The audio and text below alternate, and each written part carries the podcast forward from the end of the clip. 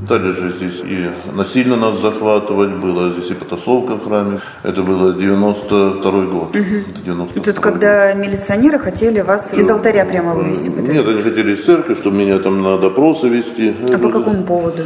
А, меня обвинили в том, что я избил тех, которые сюда приехали захватывать храм. Привет, меня зовут Андрей Козенко. Это подкаст «Текст недели». Подкаст, в котором мы говорим о самых значимых текстах, вышедших в «Медузе». Костя Бенюмов, который ведет его обычно, сейчас сам пишет текст, поэтому я его замещаю. И мы сегодня поговорим про текст, который был у нас опубликован под заголовком «Храм с привидениями». Сначала я хотел бы рассказать, откуда взялся этот текст. Дело в том, что сами мы, сидя в редакции, никогда бы эту историю не заметили, потому что мы не так часто смотрим на то, какие дела рассматриваются в Брянском или в Тульском арбитражном судах. Но в августе этого года у нас была летняя школа для журналистов под названием «Ферма», и там одним из заданий, которые мы просили выполнить участников, это задание заключалось в том, чтобы предложить историю и, что называется, защитить ее, то, что здесь у нас внутри редакции называется словом питчинг. Большинство историй были просто обычные маленькие региональные истории, э, на которые мы никогда не обратили бы внимания и дальше. А Венера, автор этого текста, Венера Галеева, журналистка из Санкт-Петербурга, из Фонтанки, она рассказала нам вот эту историю про маленький храм, за которую воюет огромный РПЦ и совершенно маленькая вот эта раскольническая русская православная автономная церковь. И огромная машина РПЦ пытается забрать этот храм сам себе, у нее не получается, и в то же самое время выясняется, что это последний такой храм в России, потому что все остальные уже э, принадлежат русской православной церкви. Она забрала их себе у раскольников, отколовшихся в начале 90-х годов. Настоятель этого храма Владимир Ковтун откололся от РПЦ еще в начале 90-х годов, вступил в церковь, которая сейчас называется Русская Православная Автономная Церковь. Он пользуется огромным авторитетом у прихожан, и он начал ощущать давление, и о первых попытках такого давления он рассказал нам. Когда я пришел в разбитый храм сюда, приезжают э, представители культуры и говорят, вот бумага в хорошем состоянии, получил ты храм, отец Владимир, ну-ка подпиши. А я им отказался подписывать. Начал меня давить. А по этой бумаге, получается, храм надо было передать московскому патриархату? Нет, по этой бумаге, то еще был в московской патриархите, еще не вышел из нее. Мне только назначен был сюда, приезжают э, представители культуры, а они на этом храме отмывали в свое время денежки. И мне в хорошем состоянии передан храм. Я говорю, какое хорошее состояние? Я говорю, да никогда я это не подпишу. 89 год это точно было. Начал меня давить потом владыка Паисий, угу. что подписывай. Я не подписал все равно. Говорю, что? Потом скажут, что давил, хорошим получил, а давил до чего. И э, с властями у меня тоже э, драчка началась. А буквально каждый, наверное, месяц ездил на разборки, там что-то. Меня там, говорится, обвиняли в том, что я никогда не делал. Приняли такое решение решение приходом, что выйдем из Московской патриархии. Маленький город в Брянской области, маленький приход, на службу по выходным собирается несколько десятков человек. А Елена Жилина одна из них, она активная прихожанка автономной церкви, и она рассказала нам, как так получилось, что храм отдали автономной общине. У нас по делу выступает доверенным лицом Григорий Сергеевич Киселев. Он тогда возглавлял комитет по управлению муниципальным имуществом. Благодаря ему официально был подписан договор о пользовании данным зданием нашей общины. Этот договор э, легитимный, он зарегистрировал в муниципальном реестре.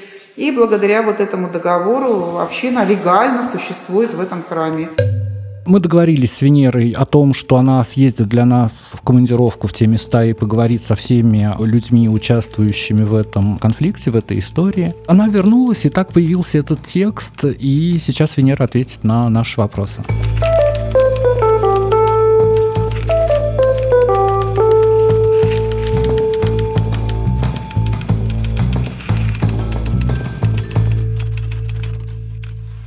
Венера, привет! Привет! Венера – это автор текста про православный храм в Трубчевске. Венера, и тогда первый вопрос. Получается, что это последний православный храм в России, принадлежащий не РПЦ. Соответственно, кому он принадлежит? Э, кто такие раскольники и вообще корректно называть ли их раскольниками? Тем более, что уже после текста такие претензии были. Да, действительно. Вот я начну, пожалуй, с конца вопроса.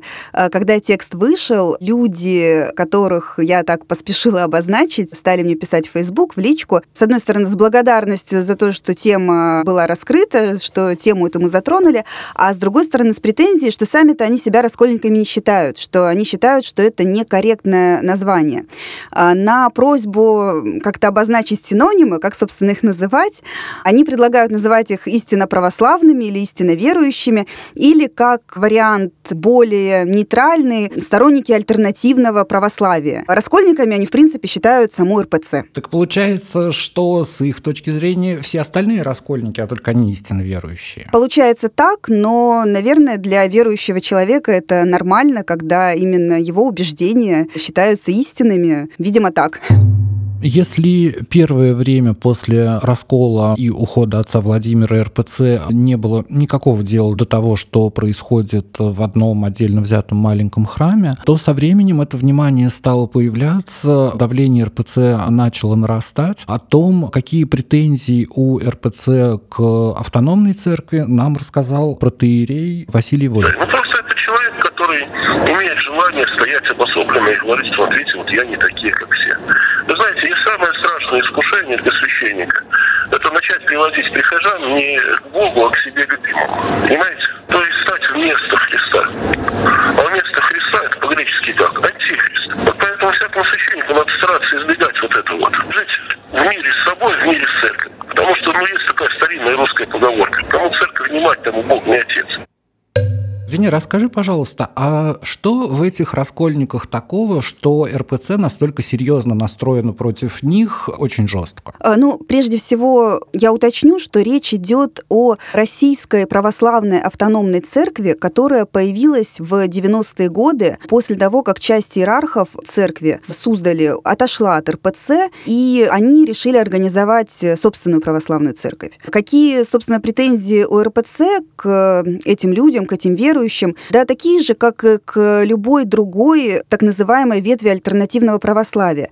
РПЦ считает, что православная церковь едина, и любые священники, любые священнослужители, иерархи церкви, которые от нее откалываются, автоматически становятся раскольниками и прерывают цепь благодати, которая передается со времен евангелистов по цепочке через рукоположение, по цепочке священников. Эта цепь благодати прерывается, и таким образом они не могут считать считаться, в принципе, священнослужителями, не имеют права осуществлять таинство и проводить литургию. Но это вот по мнению Русской Православной Церкви. Я понял. Венер, а давай разберемся с терминологией, с цепочкой благодатью. Что это? Почему это так важно? Ну, как мне прокомментировали в РПЦ, православные верят, что с тех пор, как Христос передал э, вот эту самую благодать и благословил э, своих учеников нести дальше его вероучение, эта благодать передается передается от тех вот самых апостолов священникам. То есть они, в свою очередь, передали это право своим ученикам, те своим ученикам. И эту цепочку при желании э, можно проследить вот начиная с апостолов и заканчивая, э, вот не знаю, современными епископами. Но эта благодать, она как дается, так ее церковь может и отнять, ну как считается.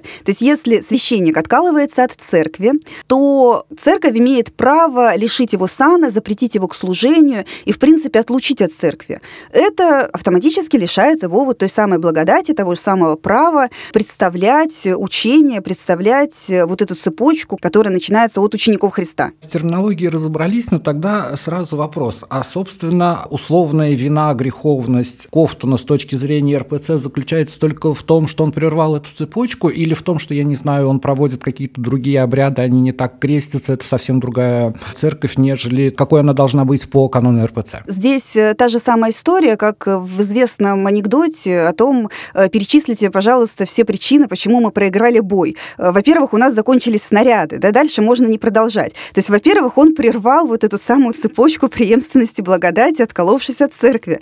И все остальные детали уже оказываются несущественны. Я понял, но тогда такой вопрос. Ему что-то мешает примириться с РПЦ и вновь стать частью этого большого сообщества? Или как раскольник он не сделает этого никогда? С его точки зрения, то есть здесь мы уже говорим не о том, какие претензии у РПЦ к отцу Владимиру Кофтуну, а о том, какие вопросы у, собственно, Владимира Кофтуна к РПЦ. С его точки зрения он покинул эту церковь по причине, что там нет истинной веры, что там есть э, стремление к обогащению, стремление к неким склокам и разборкам имущественного характера. Началось все еще в в конце 80-х, там, начале 90-х, когда, собственно, он принял решение собрать свой приход, вместе с этим приходом покинуть русскую православную церковь. Первая причина – это серьезный его конфликт с местным благочинным Николаем Жуком. А конфликт был как раз вот на почве того, что, по словам Владимира Ковтуна, Николай Жук был именно тем человеком, который позволил закрыть спорный храм в 1964 году. Потом, когда этот храм начал восстанавливаться, и Владимир Ковтун стал собирать свой приход, свою общину, Жуку, видимо, стало как-то обидно и стал чинить некие козни Ковтуну. К сожалению, эту историю мы можем отследить только с одной стороны, потому что Николай Жук скончался. А скажи мне, пожалуйста, вот ты была в этих судах, ты разговаривала с представителями власти. Конкретно в одном отдельно взятом маленьком городке, да вообще небольшом регионе России, как тебе показалось, все эти облеченные властью люди, они скорее на стороне РПЦ или же они все-таки симпатизируют э, автономной церкви? А местная администрация изо всех сил старается как-то отстраниться от этого конфликта, потому что для них это не только серьезно серьезный имущественный спор. Видимо, они боятся э, любого даже подозрения на то, что в Трубчевске может быть какая-то рознь религиозного характера. Поэтому любые вопросы, которые касаются этой истории, они комментируют очень осторожно. Вот в частности, глава местной администрации Игорь Абыденов, э, он пошел на контакт, э, дал интервью, но сразу же там, с самого начала интервью он оговорился, что в принципе сейчас местная администрация не имеет никакого отношения к этому конфликту, разбирается суд, ничью сторону они там занимать не могут и не хотят. Пока у нас так получается, что суд стоит на стороне автономной церкви в этом споре, апелляции еще не было. Интересно, что суд первой инстанции, Брянский арбитражный суд, э, действительно в июле вынес решение в пользу общины Российской Православной Автономной Церкви. Естественно, епархия подала апелляцию, и сейчас идет ее рассмотрение в городе Тула, потому что именно там находится 20-й апелляционный суд, и очередное заседание назначено на 6 декабря. Что разные стороны в этом деле, какие у них прогнозы по поводу апелляции? Ну, конечно, Э, каждая из сторон уверена, что правда на ее стороне. В РПЦ считают, что храм принадлежит им, потому что он изначально был собственностью Российской Православной Церкви, да, вот царское время, а РПЦ — это правоприемница вот той самой Российской Православной Церкви. Община Российской Православной Автономной Церкви тоже считает, что правда на их стороне, просто в силу того, что в 60-е годы храм был покинут и фактически остался без хозяина, и восстанавливали его отмывали, настилали полы, красили стены, устанавливали окна и двери. Вот те самые люди, которые э, составляли костяк этой общины, и сам Владимир Кофтон тоже своими руками там что-то делал. То есть вот в силу того, что вот это было брошенное, а мы это взяли, привели в порядок и используем по назначению.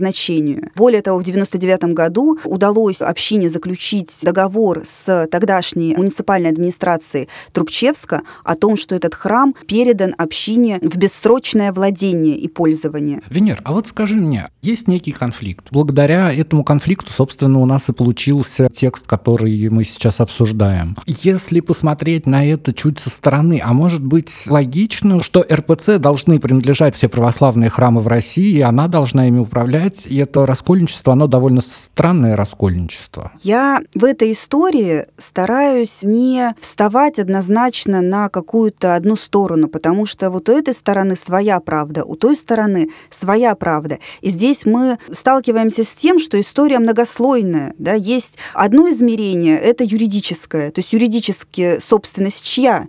Вот этой церкви или вот этой общины? Есть измерение религиозное, связанное с религией, с верой, с убеждениями человека. Там одна религиозная организация с ее догматами, подходом к вере, и другая, да, вот у нее какие-то немножко другие убеждения. И третий момент, да, вот как должно быть по справедливости. И вот эти представления о справедливости, они вообще у каждого свои. И если мы здесь начнем руководствоваться ими, то будет совсем тяжело разобраться. Поэтому я на себя не взяла бы ответственность э, судить, э, чей он должен быть. Но если вот так вот посмотреть, да, вот, вот город Трубчевск, там 13 тысяч человек. На 13 тысяч человек в Трубчевске есть три действующих храма, принадлежащих Русской Православной Церкви. Есть четвертый, ей же принадлежащий храм в состоянии руины. Э, на него выделено уже больше двух миллионов рублей только на разработку плана, по которому будет реставрироваться этот храм. И, видимо, дальше какие-то бюджетные средства тоже будут э, на него выделяться. И есть пятый, вот этот самый спорный храм Ильинская церковь, который как камень преткновения, как символ вот этого самого раскола и ссоры внутри э, местной епархии. Расскажи, пожалуйста, подробнее, что это за история с мошенничеством со свечами. А, Но ну, я сразу оговорюсь, что эту историю мы знаем, опять-таки, только версию Владимира Ковтуна. Николая Жукара спросить мы уже не можем. В ответ на мой вопрос, что за конфликт был у Владимира Ковтуна с местным благочинным Николаем Жуком, он, в частности, рассказал такой эпизод, что когда храм был только-только восстановлен и начал снова работать, естественно, в храме появилась небольшая свечная лавочка со свечами. И якобы благочинный отправлял своего подчиненного да, там какого-то инока с большой суммой денег, то есть он дал ему 100 рублей, а по тем временам на 100 рублей семья могла жить месяц, и просил купить свечи в храме, э, курируемом Кофтуном. Получив эти свечи, он э, якобы счищал чинилкой карандашной э, печать, штамп Московского патриархата, и после этого писал донос, что якобы Кофтун торгует левыми свечами, не произведенными официально церковью, и, соответственно, если если эти свечи левые, то и доход от них идет куда-то в карман, предположительно, самому настоятелю этого храма. Но ведь свечи на 100 советских рублей – это примерно самовал свечей. Там был понятен вообще масштаб вот этого? Дело в том, что свечи есть маленькие, да, которые вот привычные нам, а есть свечи достаточно большие, которые могут стоить и рубль, и 5 рублей могли стоить. Да? Вот и сейчас э, такие очень дорогие свечи есть. Они очень большие, поэтому их можно взять и унести за один раз. Венер, тогда переходим к другому. А, а что у самого отца Владимира с правами? У Трубчевской общины РПАЦ очень строгие взгляды относительно всего, что касается документов. И сам Владимир Кофтун и его прихожане все отказались от СНИЛСа и ИНН, причем из религиозных соображений, из религиозных убеждений. И ради этих своих убеждений они пошли на всякие трудности, вплоть до того, что одна из пожилых прихожанок э, согласилась получать э, социальную пенсию вместо накопительной. Таким образом, ее ежемесячная пенсия стала на 3000 рублей меньше. Но ей было важно не деньги вот эти получить, а соблюсти свои вот эти взгляды, свои убеждения. Мне пенсия да, положена была по накоплению. А это заведующая и отказалась, носила заявление, отказалась от СНИЛСа, да, она со мной еще, ну, какую-то пенсию будешь там получать, как-то. Я говорю, да живой получу. Ну и что? И она потом узнала, это что я. А она потом, а, это и этой, которой пенсия не нужна, пусть пишет на социальную. Я говорю, да ладно, пусть вам не хватает, а мне хватит. Я написала на социальную. Но я вот сейчас получаю социальную 10 300. Не хватает, дети помогают. Дай Бог им здоровья всем. И люди помогают. Собственно, Владимир Ковтун э, идет еще дальше. По его мнению, в современных российских паспортах, ну, вензеля, которыми украшены страницы паспорта, нарисованы таким образом, что в них можно прочитать то самое число дьявола, те самые шестерки. Из этих соображений он решил не менять свой советский паспорт на российский. Живет он с паспортом 74 года. Я была свидетелем, как в Туле во время судебного разбирательства все трое судей были в некотором недоумении. Э, судьи в соответствии с процедурой говорят, а теперь все присутствующие, все участники процесса, пожалуйста, предъявите свои документы, удостоверяющие личность. И там, значит, один кладет российский паспорт, другой кладет российский паспорт. Раз там отец Владимир кладет паспорт с серпом и молотом. У судьи глаза по 5 рублей, она говорит, ну, этот же документ недействителен. После этого, после короткой заминки выясняется, что все-таки он действителен. Все-таки, если разобраться в деталях и вот в букве закона, то этот паспорт действителен ровно до тех пор, пока его владельцу не захочется поменять его на российский паспорт. А если по достижении 40-летнего возраста он вклеил э, новую фотографию в этот паспорт, то этот паспорт вообще становится действительно бессрочно. И таким образом он живет с советским паспортом, с серпом и молотом. В 2005 году он вклеил фотографию, и э, всех э, шокирует это. Многие, для многих это откровение, но тем не менее это абсолютно законный документ, удостоверяющий личность. А что касается водительских прав. В принципе, у меня сложилось такое ощущение, что для Трубчевской общины все, э, что невозможно э, как-то сразу оценить на глаз да, и понять, что там э, написано и что изображено, все это представляет некоторую угрозу потенциальную отказа от Бога, отказа от веры. Это относится к штрих-кодам, это относится к квир-кодам и прочим вот таким вот непонятным штукам, которые в последние годы все больше и больше становятся распространены, в том числе и в документообороте. Такую угрозу они увидели в том числе и в современном оформлении водительских прав. По словам Владимира Ковтуна, избежать вот этого самого отказа от Бога, получая водительские права, можно только если по хитрому мелким почеркам в окошечке, оставленном для подписи водителя, написать, что вот подпись не распространяется на штрих-код. А, но проблема в том, что люди, которые выдают права да, в ГИБДД при оформлении прав, не всегда в состоянии оценить такой финт, и тут же говорят, ну что такое, вам права были даны, чтобы вы просто расписались в них, а вы тут всякие разводите письмена. И тут же отбирают и говорят, нет, это не действительно, распишитесь нормально. Двоим прихожанам Владимира Кофтона удалось вот таким вот образом расписаться и уйти с правами. А как сам он выходит из положения, он предпочел э, в открытую не комментировать на прямой вопрос, с правами он ездит или без прав, он уклонился от ответа, сказав, сказав, что ну вот как-то вот так. Я говорю, так а как? Вас же штрафуют, наверное. Здесь посреди города прямо стоит пост ГАИ. Как вы ездите? Он говорит, ну вот как-то вот так.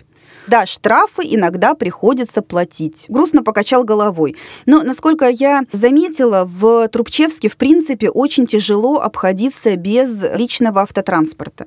Там все плохо с автобусами, с каким-то общественным транспортом, и автомобилей довольно много, но это не потому, что люди как-то шикуют, а просто потому, что иначе никак. Ты иначе из одного конца городка в другой вот так вот просто не доберешься. До районного центра добраться тоже проблема. Поэтому вот как-то вот так. Давай поговорим о том, что произошло уже после публикации текста. Разговаривал ли ты с кем-то из героев? А, видела ли запомнившуюся тебе реакцию или слышала от людей, с которыми ты непосредственно общаешься лично? Еще до того, как э, текст вышел, мне писала Елена Жилина, которая представляет общину в суде суде в том числе, да, представителем выступает, она рассказала, что после э, моей беседы с главой администрации пришли работники от местной администрации и убрали сваленные, спиленные деревья с территории кладбища вокруг храма. Эти деревья довольно долго не могли, ну, то есть их спилили, так как это деревья угрозы, а, но очень долго вот этот мусор не могли вынести. А тут э, так внезапно раз собрались и унесли, что было, безусловно, приятно. Потом, после публикации. В Фейсбуке ко мне пришли и мои знакомые, относящиеся к тем самым альтернативным ветвям православия, причем не только Арпац, а, и незнакомые мне люди, у которых была одна претензия, что слово «раскольники», употребляемое в тексте, по их мнению, это значит, что я фактически встаю на сторону РПЦ, потому что сами они себя раскольниками не называют, не считают, и с их точки зрения это наименование э, некорректное. Но в целом у тебя есть ощущение рассказанной истории?